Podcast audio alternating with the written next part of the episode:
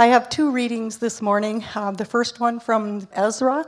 I'll be reading from chapter 9, verses 1 to 3, and chapter 10, verses 1 to 4 from the uh, NIV version. After these things had been done, the leaders came to me and said, The people of Israel, including the priests and the Levites, have not kept themselves separate from the neighboring peoples with their detestable practices, like those of the Canaanites, Hittites, Perizzites, Jebusites, Ammonites, Moabites, Egyptians, and Amorites. They have taken some of their daughters as wives for themselves and their sons, and have mingled the holy race with the people around them and the leaders and officials have led the way in this unfaithfulness. When I heard this, I tore my tunic and cloak, pulled hair from my head and beard, and sat down appalled. While Ezra was praying and confessing, weeping and throwing himself down before the house of God, a large crowd of Israelites, men, women, and children, gathered around him. They too wept bitterly. Then Shechaniah, son of Jehiel, one of the descendants of Elam, said to Ezra, We have been unfaithful to our God by marrying foreign women from the peoples around us. But in spite of this, there is still hope for Israel. Now let us make a covenant before our God to send away all these women and their children in accordance with the counsel of my Lord and of those who fear the commands of our God. Let it be done according to the law. Rise up, this matter is in your hands. We will support you, so take courage and do it. The second reading is from the book of Malachi, chapter 2, verses 13 to 16.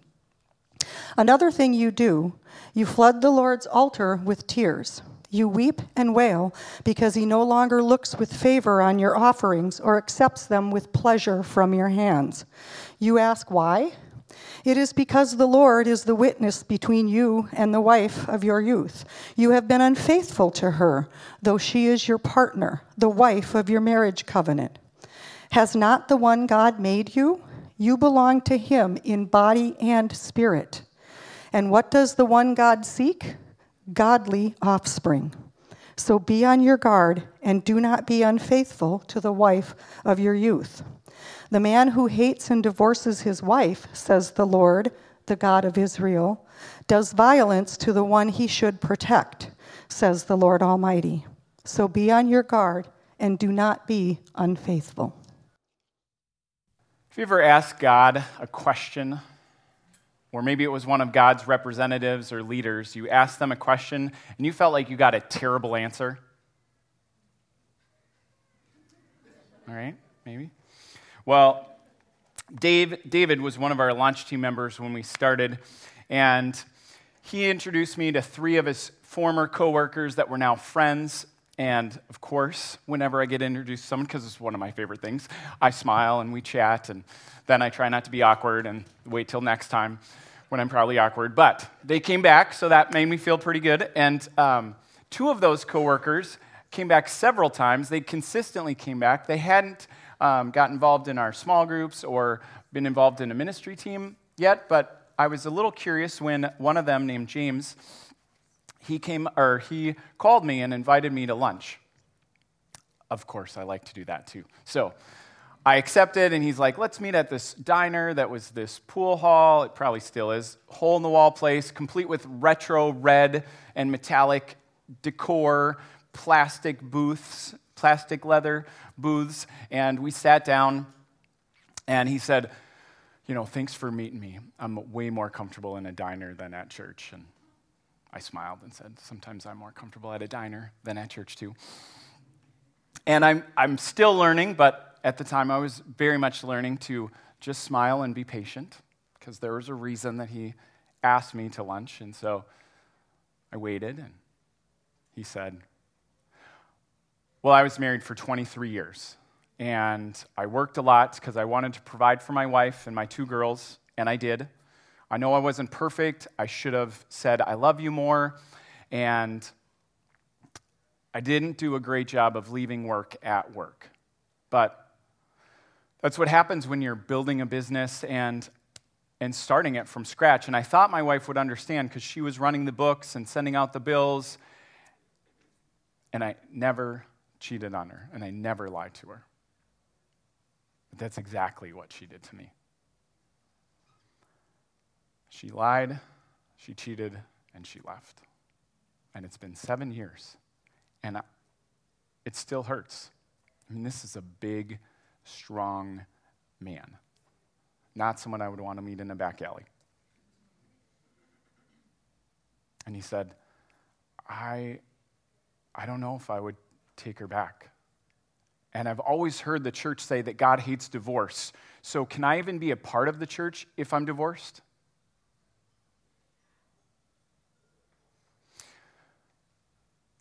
I stopped counting the number of times I've been asked that question or a question like it. There's this thing that's in my past, and I think it's a barrier to be a part of the church. And I think questions like this deserve conversations more than just answers. But some of these conversations and questions do deserve answers, and when we receive them, we should have a good answer. An answer that aligns with the Bible, an answer that speaks life into people, and that builds the community of God.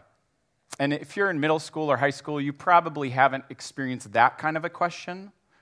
But you probably had a teacher that's either attacked your faith or planted doubts in your mind. I said, I was talking to one student who said, You know, my teacher is always talking about, or my teacher isn't always, but my teacher talked about the way that slave owners in the South quoted Bible verses to justify keeping slaves. Isn't that just one more reason how the Bible's used to uh, do awful things? Or another student told me, My science teacher keeps talking about the theory of evolution as fact. Why does science always have to go against the Bible? I would say science and the Bible are compatible, and that science is not deadly to faith, but silence might be deadly to faith. See, restoration, I believe, and if, if I'm wrong, let me know, but I believe it's always been a place, a safe place, where you can bring your doubts and your questions. And as long as I'm here, I will make sure that happens. Part of our values of authentic community and accepting, or accepting community and authentic people is that we can be secure people who can create safe places for questions and conversations instead of simple answers or simply silence. And when I think about the number of people who've been beat up by churches and the number of people who are hurting and broken and lost in the world, who really actually need hope and help. I think that reading the Bible and living it well is absolutely critical in our world at this time. And that's what we're going to look at today. How do we read and live the Bible well so that we can be people who build God's community the way that God wants to build it? So, we started a teaching series uh, a few weeks ago called Restoring What's Broken, and we're looking at how we can be people who rebuild and bring hope to people and places in the world. And we've been looking at the books of Ezra and Nehemiah from the Bible as we do this. And so we pick up the story today in Ezra 7. Now, Ezra 7 is why we're picking it up here is it's been 60 years since this Persian king named Cyrus came to power, beat the Babylonian Empire, and now sent, as part of an act of goodwill and trying to achieve loyalty with the conquered peoples, he sends, he sends the exiled people back to their homelands. The problem is, the two empires before that, Assyria and Babylon, they took people out and then put new people into those places. So there's already people living there. So they have to try and figure out how to go back to their land, some of which they've never been back there. So going to this new place and living as God's people, even though there's already some people that are living there. But the king generously sends them back. So 60 years later, there's a new king who's in power in Persia and there's a new decree that's made, and there's a new generation if it's been 60 years. And so now this new king sends a new wave of people back, and he sends, as the leader of this group, Ezra. Ezra in Hebrew means help or helper. So this Persian king sends helper back to build up God's people. And he gave him millions, millions of dollars worth of gold and silver to use for their rebuilt temple and their not so rebuilt city. I mean, it's kind of like winning the lottery. Now, Ezra had to figure out what to do with that, but the king essentially tells Ezra in Ezra 7 18, you and your fellow Israelites may do then whatever seems best with the rest of the gold and the silver in accordance with the will of your God. And then he also says in verse 725, and you, Ezra, in accordance with the wisdom of your God, which you possess, appoint magistrates and judges, officials and rulers, to administer justice in the land to all the people in the Trans Euphrates, beyond the Euphrates River, west of the big giant desert in uh, India, I believe, or west of India, Iran, Iraq, that area.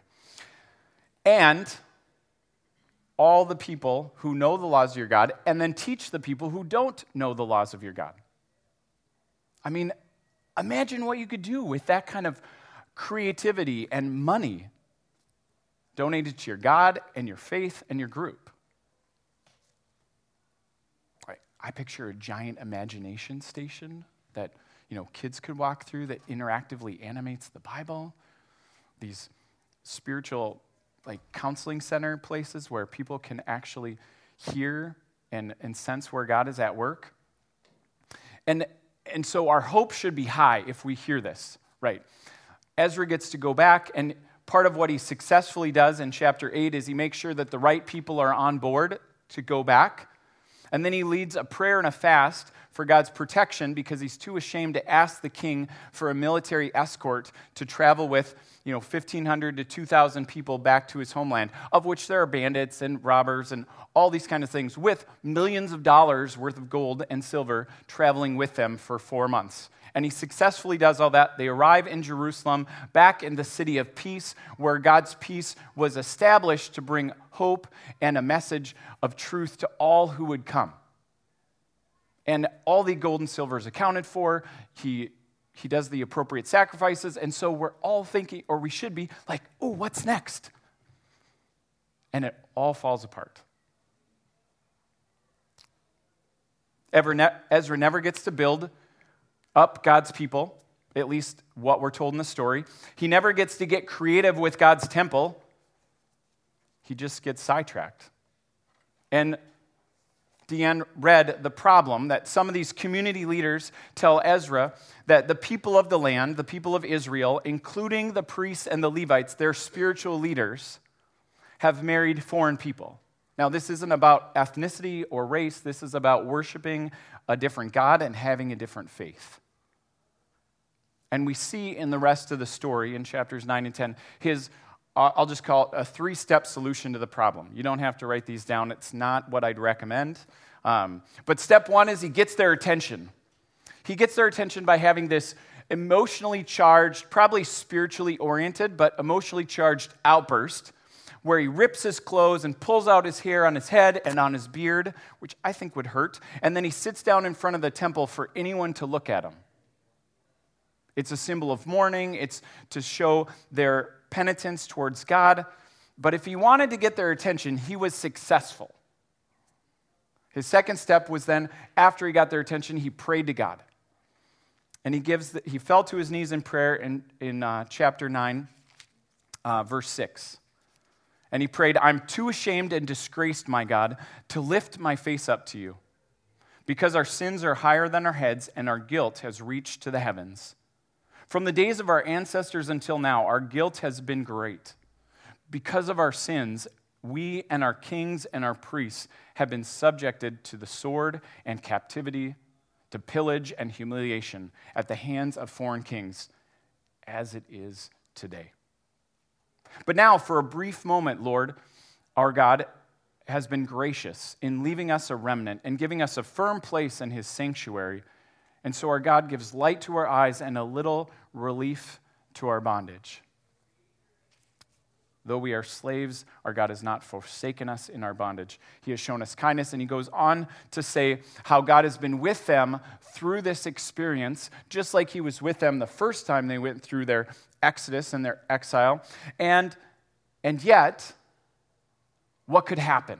Because these people are, and then he goes to step three. And he goes and makes one issue the major issue. Our people have married foreign women, just like you told Moses back in Deuteronomy. He takes a piece of the Bible, he kind of beats people up with it. He doesn't consider the rest of the Bible. He doesn't consult any other faithful followers of the time. And he doesn't actually ask God for guidance in this issue. Now, if you're skeptical or curious about why I went there, just hold that for a moment. I think his prayer does show us some things about sin and our situation. When he prays, he prays that sin is serious. It always affects us and other people, and that God is good and gracious and full of mercy. And if you've never heard that, I really want you to hear that today. He is. And it is serious. Always does affect other people. And God continues to pursue all of us in, the, in spite of that. But the reason I say that Ezra did step three this way beating people up, not considering the rest of the Bible, not consulting any other faithful followers, and not actually asking God for guidance is sometimes that happens in our world. Pick a topic, put it in your mind, and then think about how people have done it. And and I know too many situations where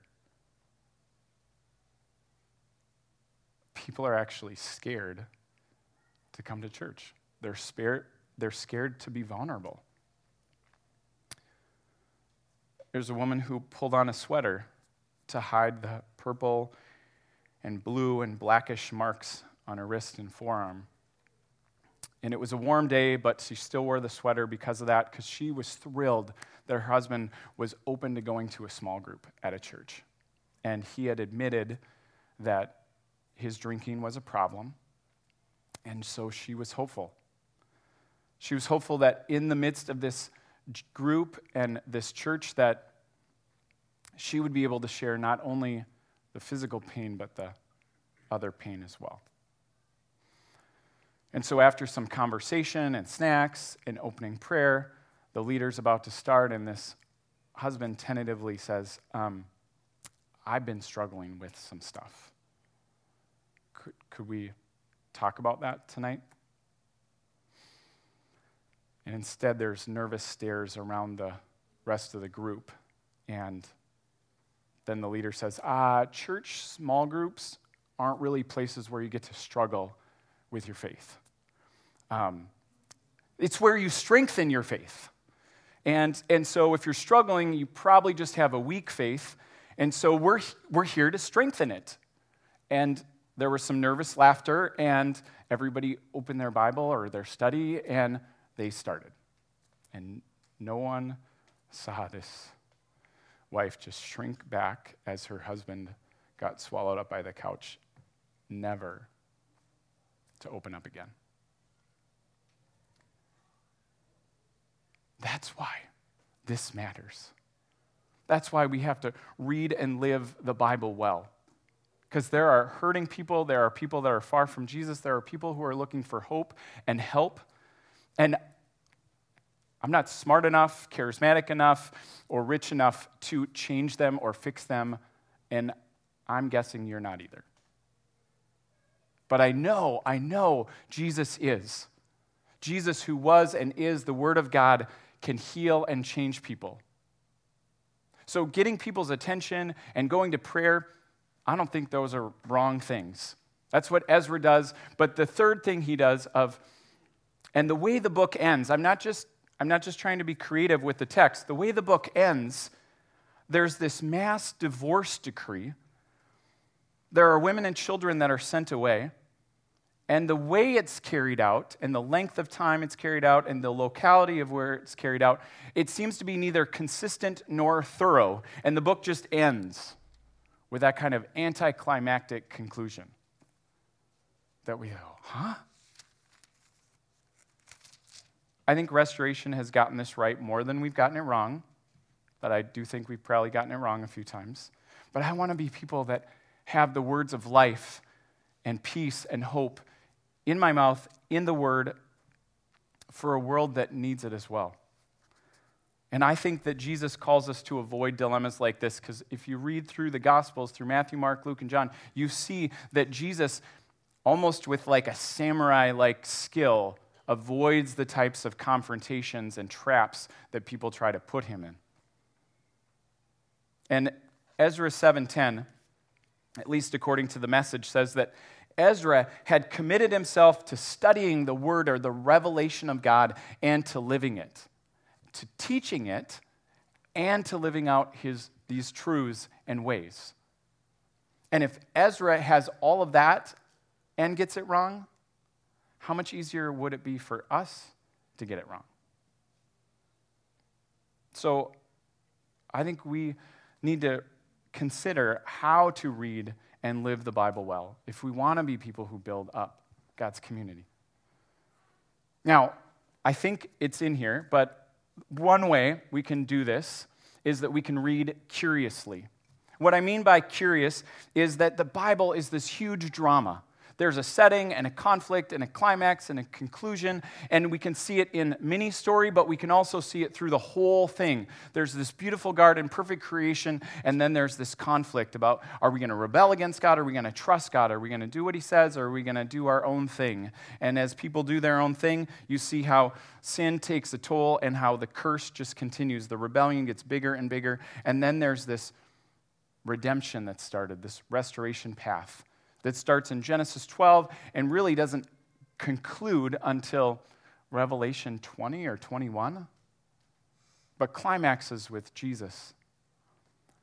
And if we read Curious, we read it like that, like it's this epic story, like even better than the Fellowship of the Ring, the Two Towers, and the Return of the King. I, am not trying to step on anyone, but the heroes in the story are even more flawed than Marvel's superheroes, and we know they're flawed by reading Curious, we can picture the setting and we can climb into the characters. We can keep reading to discover the climax and the conclusions and the resolutions. We can look at the beauty. We can have a repulsed reaction at the blood. And we can wonder about what's strange. And if something doesn't make sense, what I'm learning is, I'm still learning, is that it's strange for a reason. It, it's there so that we do wonder. So it kind of even gets under our skin and we just can't stop thinking about it. That's how God's Spirit works through His Word. And that's how I think this book ends, right in the middle, just like it did with Zerubbabel, where they build this temple, they don't let these outsiders help, and then when they finish it, then they have this celebration, but God's presence never comes. And now we have this new leader come, and he's going to teach God's ways and have all this uh, gold and silver, all these resources to, to do creative and beautiful things. And there's a divorce decree in. The, the book ends. As we go through the next few weeks, we'll see that same kind of thing happen with Nehemiah. And we have to ask ourselves, like, is this as good as it gets? When we read Curious, we have to think, like, will God's people actually live out his purpose and his promises? And what are you trying to teach me in that, God? So we can read curiously. I think we can also read contextually. And all that means is, while it's good to read a verse here or there, there's also been a ton of damage done by people taking one verse and then slapping it on situations that it might or might not work for. And even more so, it perpetuates this idea that the Bible is just this collection of principles that we're supposed to use to live well. I don't know if you've ever heard the um, acronym, the B I B L E, the basic instructions before leaving Earth. I was like, oh, that's cute, that's helpful. And I'm now thinking that's not cute and not helpful. Because it, it takes the Bible from this beautiful and mysterious and sometimes bloody and confusing book, but it turns it into this cold, like, code of conduct manual. And that's not God's story. And Ezra picked up one piece of the Bible without considering the rest of it. And yes, he did not have as big of a Bible as we did. He quotes Deuteronomy 7 about being separated from these wicked nations. Um, and its context of Deuteronomy 7 is Moses and the Israelites before they're entering the promised land. There are these wicked nations that were, were there that God had already judged way back in Genesis with, at the time of Abraham. And so part of this was about bringing a people that were just learning how to be in relationship with God into a place where they could be easily swayed and taken away and follow other gods like they had experienced in Exodus. But now, it's 700 years later. Now there's been Assyrian empires and Babylonian empires that have put other people there. They're much more dispersed. And, and some of the nations that he says aren't even living there anymore. There could be a few people there, but what he also fails to consider is Jeremiah. Jeremiah, who 150 years before Ezra gave a prophecy about settling down, creating roots, getting married, having children, seeking the peace and the, for the people and the places that they were sent into exile. That's one place he could have considered. He could have considered God's call to Abraham, who was called by God to be blessed, to be a blessing to other people and the whole world, even foreign people. He could have, he could have considered Daniel and Esther, two people that lived with, or in Esther's case, were married to foreign people who worshiped other gods, and yet they lived in the land and with people outside of God's community, and yet they still followed God. These are all possibilities of beyond that one place. Because when we read a verse or two, it's way too easy to find what we already want. And it's a little bit like being really, really hungry and going and getting really cheap fast food. You know, the kind that sort of fills you up, but then you end up with a giant gut ache afterwards and go, oh, I should never do that again. Hashtag Taco Tuesday. Christine. But reading contextually is like sitting down and feasting on this big meal, the one that has several courses that you either need to sip some wine or, or scoop some sorbet in between, in between courses for, where you chew your food slowly because it's so tasty. And I, I realize that we can't probably do that all the time. But it's about not shying away from the, the big things and the hard things and being open to the difficulties and the questions that the Bible raises. But that's why we read curiously, we contextually, it's why we read communally. We don't read alone, we read with others. Because we can't confuse reading personally with reading privately. See, when we read personally, it means I'm spending time with God and with His Word and in prayer and in reflection and in discussion with other people. But reading privately means I only look at my ideas. I fail to consider the ways that God continues to raise up new community that He calls us to in the story. I can't filter out my history, my influences, my situation, my needs. And yes, I believe the Bible does have messages for us personally. But when we read together, we're much less likely to misread it and misapply it. We better understand it kind of like, yes, we all bear the image of God, but together we bear the image of God better.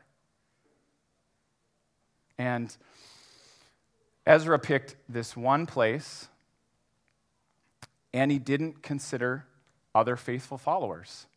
Malachi was a prophet at that time who was in Jerusalem, who challenged the priests to their lukewarm living, if you will, and he called them to remain loyal in their marriages, and saying divorce does break God's heart.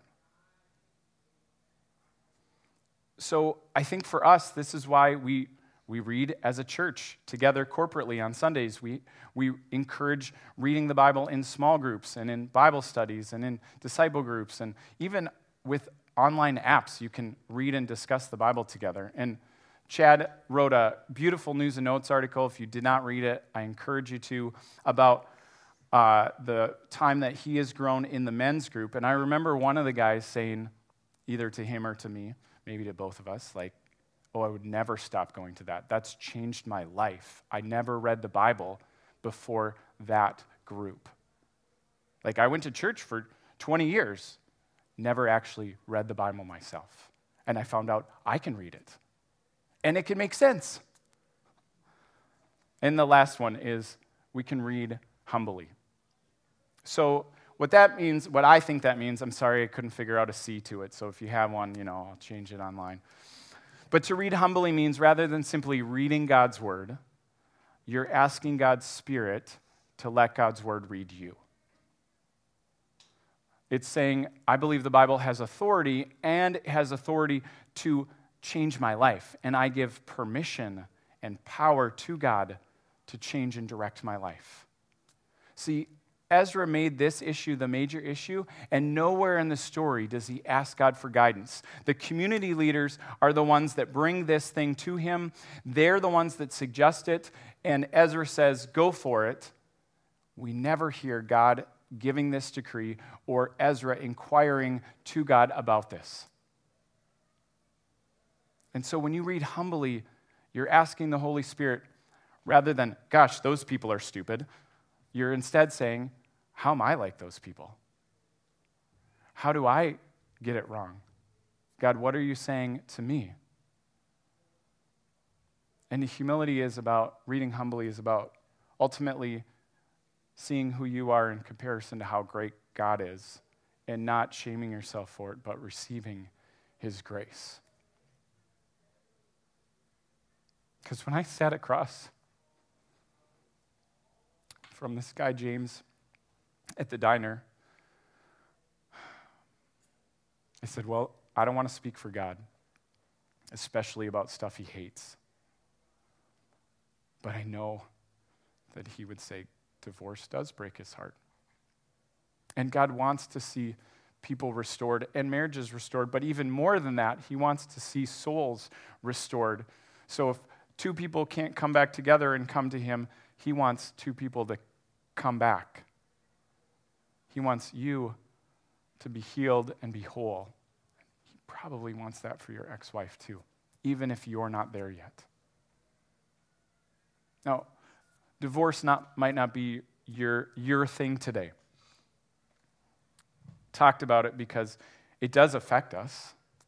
It does affect us whether it is us, whether we came from a family of divorce or we live in a family of divorce or we're struggling with our adult life, trying to figure out how to live well with each other, whether we're married or single or divorced or whatever. And more than that, God is calling each of us into relationship with Him, but also into relationship with other people. And when we read and live the Bible well, people notice. You shine the light of Christ that is a power and an authority that goes far beyond you and me. So, as the band comes up, as we just pause for a moment and let the Holy Spirit read us, we practice what we just heard.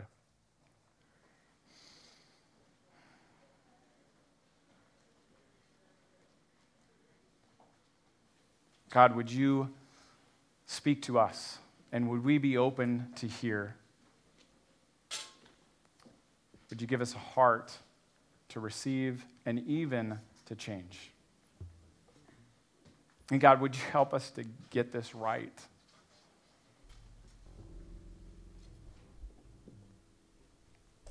To look at you first, to look at others next, and to look at ourselves third. Speak to us, God.